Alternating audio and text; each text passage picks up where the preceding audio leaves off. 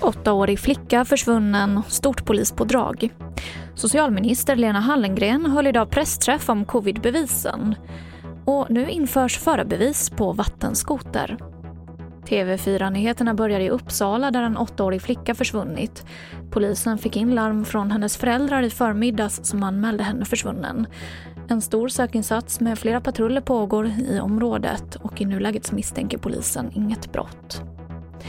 Idag höll socialminister Lena Hallengren pressträff om covidbevisen eller de så kallade coronapassen. Samtliga personer som är vaccinerade ska från och med den 1 juli 2021 kunna erbjudas bevis om vaccination.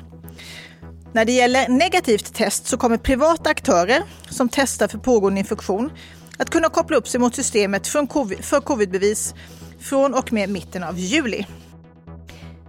Riksdagen säger idag ja till regeringens förslag att förarbevis ska krävas för vattenskoter. Föraren ska ha fyllt 15 år och ha gått en särskild utbildning med godkänt resultat. Vi hör Mattias Lindholm som är presskontakt på Kustbevakningen. Ja, det var ju väntat eh, och vi välkomnar det. Vi har varit positiva till eh, att införa förarbevis eh, för vattenskoter på sjön. Vi, har också, vi är också positiva till ett förarbevis som gäller övriga snabbgående motorbåtar också. Att man in, kanske inte bör särskilja vattenskoten. Men, men för att komma till rätta med de ordningsproblem som vi har sett på sjön de senaste åren kopplade till just vattenskoteråkande så är det såklart positivt. Och vi avslutar med att berätta att Folkhälsomyndigheten förlänger orden om allas ansvar för att förhindra smittspridning till och med den 30 september.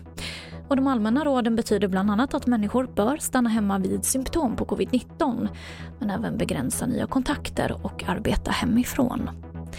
Och det var det senaste från TV4 Nyheterna. Jag heter Emily Olsson.